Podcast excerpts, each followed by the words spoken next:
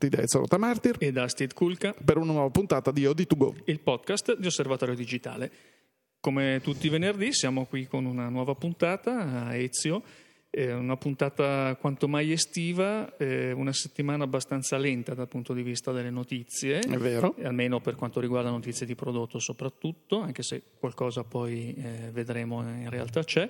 Ehm, diciamo che queste sono settimane molto molto attive per quanto riguarda invece eh, manifestazioni, eventi, mostre eh, iniziative di ogni genere che eh, toccano la fotografia. Io mm, vedo in redazione riceviamo annunci, comunicati stampa di ogni genere e vediamo come la fotografia sia sempre più presente, magari anche solo come elemento di contorno in manifestazioni di ogni livello, di ogni dimensione, di, di, grandi città, di piccoli comuni, di proloco. C'è veramente un'esplosione dell'interesse nei confronti della fotografia eh, e dell'immagine eh, a ogni livello, che è una cosa che direi fa molto piacere.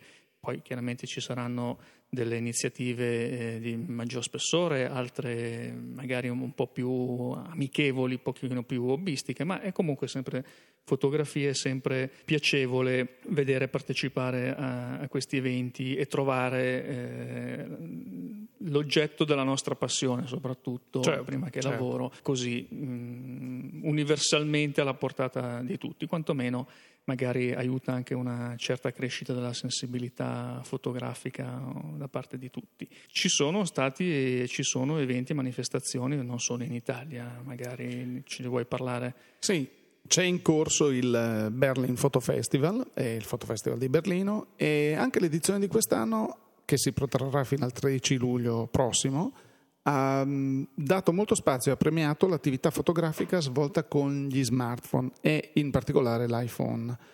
C'è questo fotografo eh, Bruno De Kock, eh, tedesco, che è stato premiato per il secondo anno consecutivo per la sua mostra che mm, si chiama Sulla strada con l'iPhone 2, che la dice lunga sul contenuto de- de- delle immagini presenti nella mostra.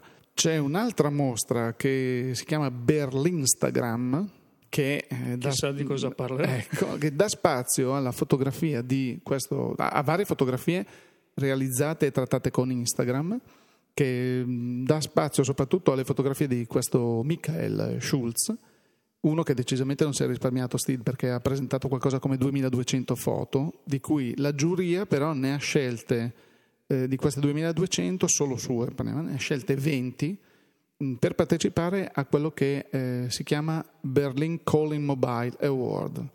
Perché eh, così ci sono questi premi dedicati alla fotografia scattata con gli smartphone. Ovviamente c'è subito stato chi ha sollevato delle questioni, ah non è mica fotografia, queste sono immagini trattate con Instagram, sono tutte uguali, così. Io personalmente ho visto alcune delle foto eh, che partecipano al contest e direi complimenti che siano scattate con una macchina super pazzesca, che siano scattate con l'iPhone, quello che conta è l'emozione che mi dà la fotografia. La fotografia, io devo dire che a mio avviso è veramente molto bella, per cui vedremo. Diciamo che l'importante è l'occhio fotografico. Assolutamente, bravo, bravo. Anche se poi, permettimi, questo fatto di presentare 2000 scatti sembra quasi dar ragione a chi accusa la tecnologia digitale di aver favorito la, la crescita e proliferarsi dei fotografi compulsivi. Sì.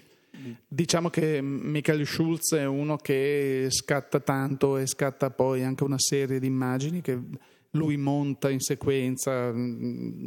È un fotografo, lui utilizza solo lo smartphone per cui tu sai benissimo quando sei in giro non hai niente, hai lo smartphone in tasca, cominci a fare le foto anche al, alla comunione del nipote e alla fine arrivi a casa che dici come mai ha fatto tanta foto? Così, perché poi c'è la cugina, la sorella, l'amica, eh, l'amico, eh? è un attimo. Nel suo caso lui gira, fa un sacco di fotografie, sì, ecco, dovevo portarne 2200 forse, mi è sembrato un attimo eccessivo, però vabbè è conosciuto quindi... Qualcuno ha detto mettiamo una tassa sì, sulle su... fotografie e sui file ecco. digitali, qualcuno ha anche detto, eh, adesso un pochino più eh, seriamente, perché non eh, produrre delle schede di memoria per le macchine fotografiche che siano a eh, singola scrittura, cioè una volta Anche. salvato l'immagine, questa non può essere più cancellata, quindi la schedina non può Certo, essere più formattata, certo.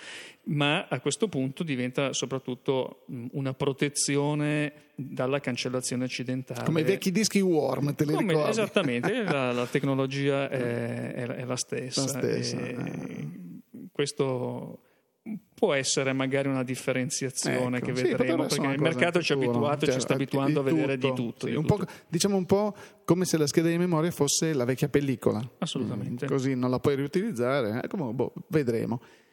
Tornando al discorso della fotografia con lo smartphone, eh, mi sembra che questa notizia caschi a pennello perché introduce un argomento che sarà oggetto di una grande sorpresa per i nostri ascoltatori e lettori di fotoguida eh, a partire dal prossimo settembre. Sì, su fotoguida.it ci sarà qualche cosa a breve eh, dopo le vacanze dedicato al crescente numero di appassionati e anche di fotografi eh, magari abituati a utilizzare macchine iperprofessionali che stanno però scoprendo pian piano le potenzialità eh, di oggetti che eh, si tengono comunemente in tasca eh, diciamo 20 ore su 24 per qualcuno mm, potrà essere qualcosa C'è chi che- ci dorme, c'è chi ci c'è- c'è dorme, chi ci che- dorme. cioè, diciamo che è un- una sorpresa che mm, darà di che pensare di che leggere a, a molti ma questo diamo Mm. No, l'appuntamento non ci resta che aspettare fine settembre. fino a settembre, sì. Intanto Vabbè. godiamoci prima L'estate. però questa breve estate.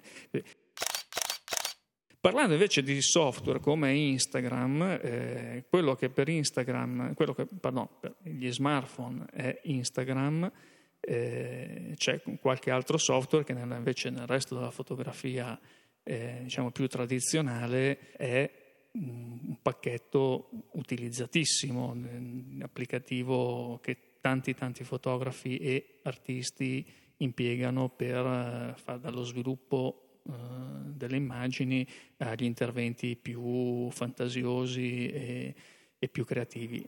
Avrete capito senz'altro che stiamo parlando ancora una volta di Adobe eh, Creative Adobe Suite. sì. Eh, ne abbiamo parlato eh, qualche Nelle puntata puntate fa precedenti, sì. per- quando è stato annunciato il, mm, la variazione del modello di, di licenza d'abbonamento e anche qui ci sono delle novità. Sì, eh, Adobe ha rilasciato già il primo for- eh, aggiornamento di Photoshop eh, CC, Creative Cloud, che prevede alcuni nuovi filtri e alcune nuove funzionalità che sembrerebbero essere molto interessanti. Eh, tra i filtri c'è quello che in inglese viene chiamato Camera Shake Reduction, che mh, potrebbe essere tradotto come riduttore di, di- di- di movimento de- della fotocamera, non so. Della eh, tremarella del fotografo emozionato. Ecco. Mentre tra le nuove funzioni c'è quella che prevede la generazione di un nuovo livello eh, di Photoshop, ovviamente, per ogni azione di edit, cioè ogni modifica portata al file RAW che si sta elaborando. Questo permette, per chi conosce l'utilizzo di Photoshop un po' evoluto, permette di visualizzare e arrivare subito a un livello, a una singola operazione, viene racchiusa in un singolo livello che può essere a sua volta modificato oppure cancellato, comunque dà una storicità nell'elaborazione del file. Sono tutte, mh, tutti aggiornamenti che come Adobe aveva promesso eh, nella Creative eh, Cloud si susseguiranno nel- nell'arco del tempo. Sì, perché Eh, ricordiamo che una delle caratteristiche fondamentali del passaggio a questo modello cloud è quello di non avere più gli aggiornamenti periodici eh, Sì, con- che sì. introducono o modificano un gruppo di funzionalità, ma man mano che una nuova funzione viene eh, introdotta o dei bug vengono sistemati, Viene man rilasciata immediatamente, viene rilasciato il relativo aggiornamento. Di tutta questa cosa di, di- Adobe il pubblico è ancora un po' freddo rispetto a questo nuovo modello di business, però comincia in qualche modo a interessarsi perché? Perché mh, eh, così anche l'idea di passare, perché tu hai giustamente detto, è uno dei software più utilizzati al mondo dai professionisti e dai eh, fotografi, ma non dimentichiamo che è praticamente presente su, credo, sul, voglio essere pessimista, l'80% dei computer del mondo, per cui anche colui il quale vuol fare sempre un semplice fotoritocco, eh, come dicevamo nelle puntate precedenti, deve semplicemente cambiare un valore di un'immagine, apre Photoshop quando magari ci sarebbero altri, altri programmi che lo fanno.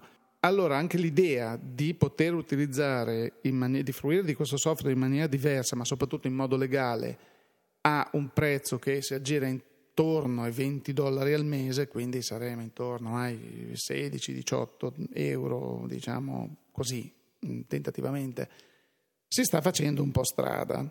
Rimane sempre un problema per eh, tutti coloro che hanno eh, una connettività abbastanza ballerina certo. quando non, non l'hanno Questo del problema tutto, serio, soprattutto in Italia eh, non dimentichiamoci che ci sono zone e non parliamo di eh, zone di montagna magari difficilmente raggiungibili, ma anche eh, zone, aree industrializzate, popolate, dove eh, la DSL arriva su un lato della strada e non, non sull'altro, dove certo, le, certo, certo. bastano quattro gocce di pioggia perché non, non funziona più e, e, così via. Quindi mh, diciamo che io a volte queste novità tecnologiche, il passaggio verso il cloud, così mi sembra quasi il frutto di eh, progetti nati da eh, menti che sono abituate a eh, vivere in un mondo dove la fibra ottica Beh, è alla portata di ogni eh, scrivania. Internet negli Stati Uniti è una realtà da tantissimo tempo e ormai la qualità del servizio è tale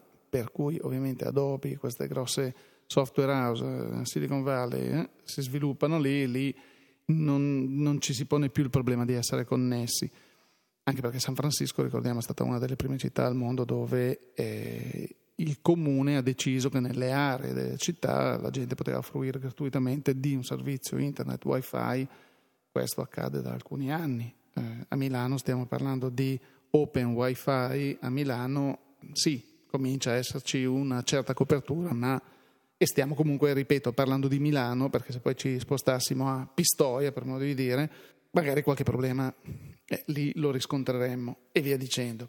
C'è qualche altra novità a livello di software di cui ci volevi parlare tu? Sì, perché questa, diciamo, questa diatriba di Adobe col passaggio a Creative Cloud ha motivato un po' eh, tutti i concorrenti a cercare un po' di approfittare della situazione di un'utenza, di un pubblico che si è abbastanza preoccupato di, di questo cambio di, di modello di, di, licenza e di utilizzo poi perché al di là della licenza proprio cambia dal punto di vista operativo e, e stanno cercando con offerte di, vario genere, soluzioni differenti di rendersi ancora più eh, interessanti agli occhi eh, degli attuali utilizzatori Adobe.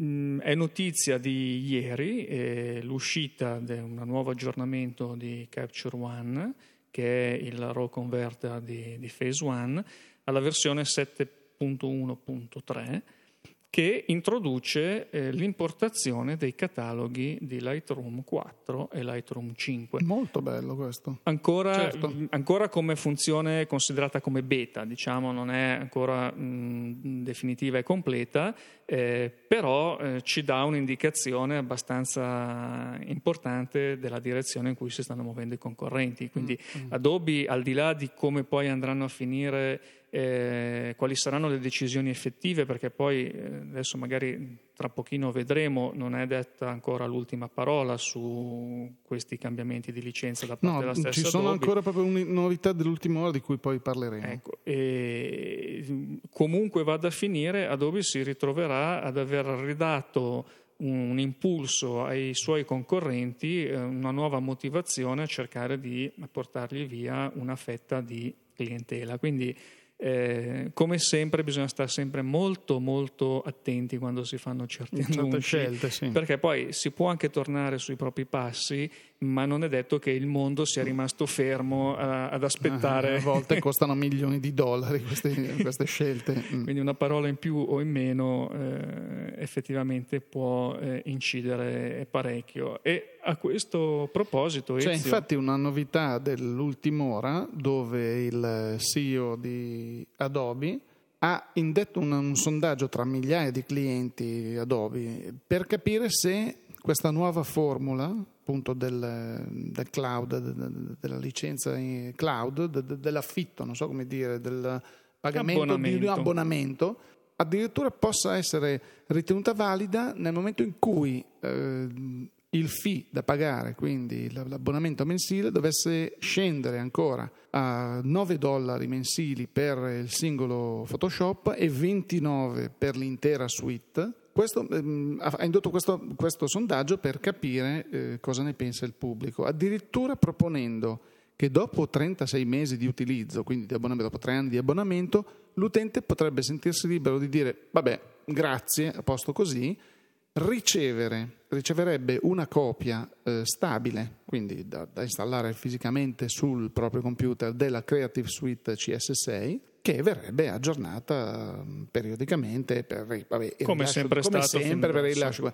Qui ci, ci, resta che dire chi vivrà vedrà perché non, non, non possiamo Qui, secondo me eh, si, si vuole... aprono nuovi orizzonti, nuove, nuove prospettive. Cercano perché... di capire quanto la levata di scudi originale esatto. sia stata dovuta a un calcolo dei costi piuttosto che proprio a delle limitazioni operative, Anche... perché quando tu, perdonami, prima parlavi di San Francisco, gli Stati Uniti che sono dove internet ovunque, in realtà ricordiamoci che negli stessi Stati Uniti ci sono delle molto ampie zone eh, rurali, rurali dove eh, la, addirittura la comunicazione con la telefonia cellulare è un problema. È, è indubbio, sì, e, sì, sì. Ne so qualcosa. Google, certo. che eh, conosce bene eh, le cose, solo, ha un occhio non solo agli Stati Uniti ma al resto del mondo, eh, sta sperimentando un sistema eh, di eh, ritrasmissione internet non via satellite per i costi che questo comporterebbe, bensì con dei normali palloni come i palloni meteo.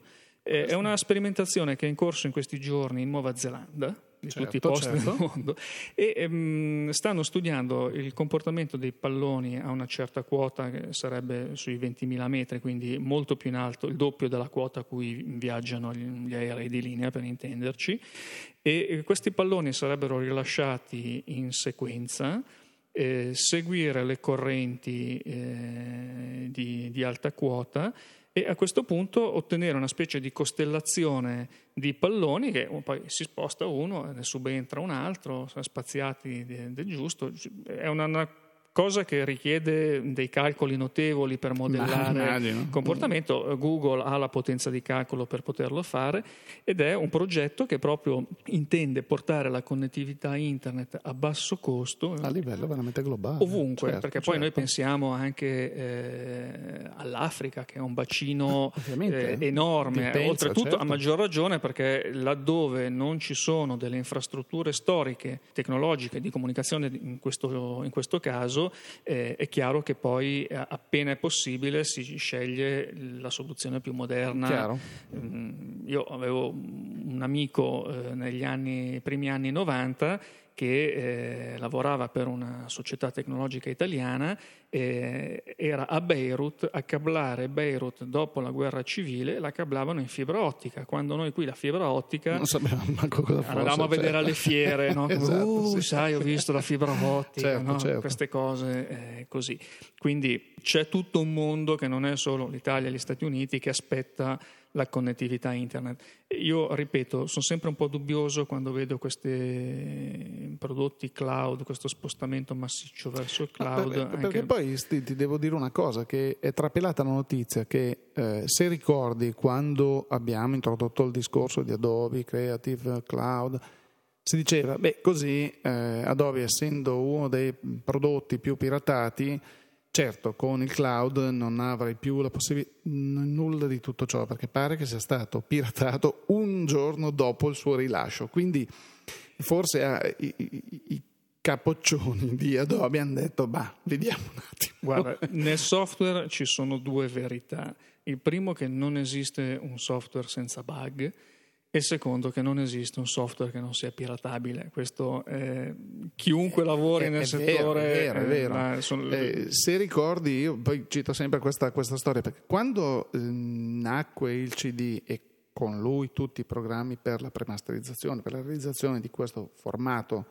eh, digitale, di, di, supporto dell'audio in, maniera, in formato digitale, ci vollero alcuni anni affinché qualcuno scoprisse il, diciamo, come decodificare il CD e renderlo disponibile. Oggi è un gioco da ragazzi, mettiamo il CD, chi li compra ancora, nel computer MP3 e dice ah, convertimelo in ogni formato. È dato per scontato, un tempo non era così. Il CD era una piccola cassaforte digitale con l'audio ed era difficile decodificarne il contenuto per portarlo sul, eh, su un altro mezzo. Quando eh, studiarono l'avvento così, del DVD, che era molto più complicato perché poi non c'era solo la traccia audio, non c'era solo la traccia video, c'era la traccia dati, i sottotitoli, la grafica, e tutto questo veniva, mh, così per renderla semplice, mixata in un unico file chiamato multiplex, quindi tutto insieme, un bel mischione di questi dati, via nel DVD, arrivederci, grazie ci vollero tipo sei mesi per decodificare, ci volle un tempo ridicolo e ricordo che in quei giorni eh, ero presente alla presentazione di, di, di questo nuovo formato, eh, l'oratore disse ecco il DVD sarà incopiabile.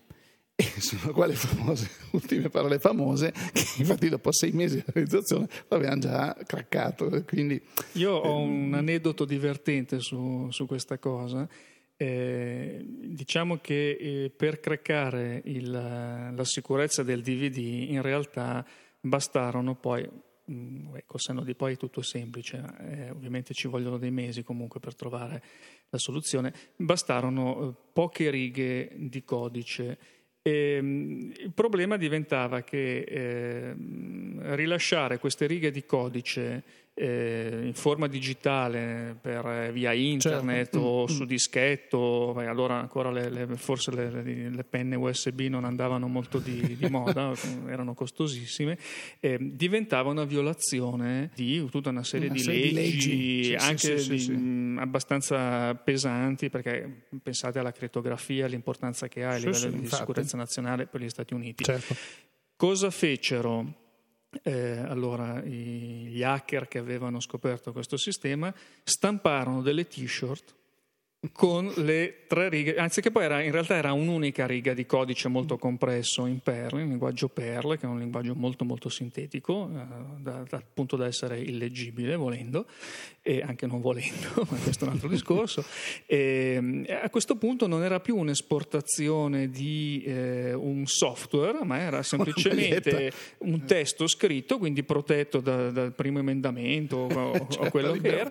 La stessa cosa che venne fatta anni prima per eh, software crittografici come PGP, per chi eh, se ne intende o, o lo conosce, eh, anche lì venne stampato su carta tutto il codice pubblicato come libro, perché allora come libro diventava libertà d'espressione, mentre come software diventava... E, certo. e quindi con questi escamotage chi eh, sta dietro le licenze, le leggi, le cose, vede come è molto difficile il mondo digitale se tanti fotografi con cui noi parliamo, abituati magari al mondo analogico dicono ma in questi dieci anni il nostro mondo è stato completamente sconvolto dal, dal digitale dal punto di vista fotografico, eh, pensiamo che gli sconvolgimenti sono in realtà molto molto più vasti e secondo me noi ce ne renderemo totalmente conto tra diverso tempo ancora. Per molti ancora il, digitale non è così esplicitamente entrato nella, nella, vita quotidiana, lo è, non tutti se ne sono accorti. Se ne sono accorti. Diciamo che ci saranno poi delle, magari degli altri aneddoti ah, sì, nelle sì. prossime puntate. Perché e poi, su, su, sempre sulle curiosità digitali così potremmo parlarne, potremmo veramente, credo, fare delle puntate ad libitum.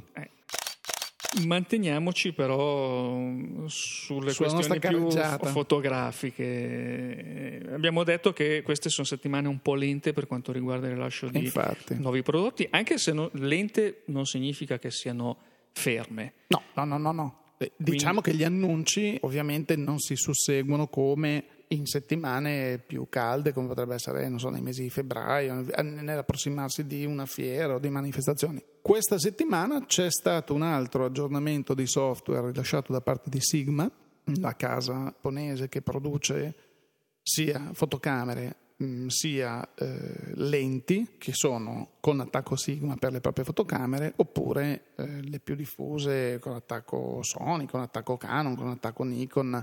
Bene, qualche tempo fa, di recente, Sigma ha eh, realizzato un apparecchietto ehm, che si chiama USB Dock che permette di collegare il, i propri obiettivi al proprio computer e attraverso un software che viene dato a corredo regolare alcuni parametri di queste ottiche. Mm, sarà capitato anche a voi che magari dopo un lungo tempo, per un lungo periodo di uso, la messa a fuoco del vostro obiettivo non è più precisa come quando l'obiettivo uscì dalla fabbrica. Allora Sigma propone in questo momento non siamo in grado di dirvi se, per esempio, uno USB dock con attacco EF, quello per Canon, se io collego un ottica Canon, posso regolare i valori anche sull'ottica originale Canon? Non lo sappiamo. Sicuramente sulle ottiche Sigma, qualsiasi, eh, qualsiasi di questi tre attacchi, Sigma, Nikon e Canon, c'è la possibilità, attraverso questo apparecchietto che costa la folle cifra negli Stati Uniti di 59 dollari, quindi è alla portata diciamo di tutti, potrebbe essere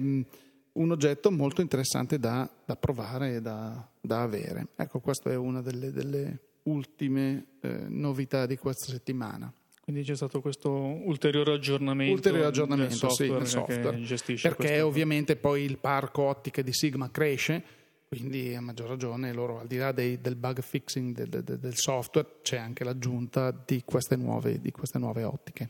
Io penso a proposito di novità di prodotto che eh, magari la prossima settimana avremo qualcosa di più succulento di cui parlare. Però, potrebbe, potrebbe essere. Però mh, manca appunto una settimana e, e, vedremo. Nel frattempo io, visto che il tempo a nostra disposizione ormai è terminato, eh, darei chiaramente appuntamento a tutti i nostri ascoltatori al prossimo venerdì. Nel frattempo eh, vi ricordo i nostri siti eh, www.osservatoriodigitale.it www.fotoguida.it invece dove troverete, ricordo sempre, il comparatore per confrontare le caratteristiche tecniche. Abbiamo ricevuto alcune mail di eh, congratulazioni da parte di alcuni nostri lettori proprio perché i più attenti eh, si sono accorti che il comparatore sta facendo salti in avanti a livello qualitativo, non solo perché abbiamo aggiunto le immagini, ma ci sono state tutta una serie di è un progetto, è un progetto che va avanti diciamo... in continua evoluzione, che non, non, si ferma. E ci sta dando molta soddisfazione, sì, diciamo, è, diciamo è molto lavoro da fare perché credo che un giorno magari potremmo anche dedicare un, una piccola parte di, di un podcast magari eh, a spiegare Bene, il l'utilizzo del comparatore, sta, l'utilizzo sì, e il lavoro sì, che ci sta dietro, che eh, anche qui è un'esperienza che ha insegnato delle cose che magari all'inizio nessuno si sarebbe eh, immaginato. La, se ne stanno accorgendo non solo i nostri lettori, perché è uno strumento che eh, sta dando soddisfazione anche addirittura qualcuno del trade, cioè de, de, de, del giro dei negozi, qualcuno che lo utilizza perché giustamente nessuno è un database, ci ricordiamo tutti, abbiamo tutti eh, gli annunci, tutte le, per ricordarsi le caratteristiche di tutte le macchine fotografiche che sono presenti sul mercato e non solo, e quelle che erano, è un'impresa ardua, quindi anche il negoziante che si tiene il comparatore aperto perché è in grado di dare delle notizie precise al cliente eh, e informarlo in maniera corretta, non credo che sia, ci sia da vergognarsi, anzi è uno strumento di lavoro e questo ci fa molto molto piacere. Assolutamente. Quindi niente, ricordo poi anche i nostri canali social su Twitter, su, su Facebook. Facebook. Vi aspettiamo lì, qualunque commento vogliate mandarci scrivete alla redazione, ci potete scrivere sui canali social, sulle nostre pagine. E eh, per il resto da Steve Kulka e da Ezio Martir. Grazie per l'ascolto. A risentirci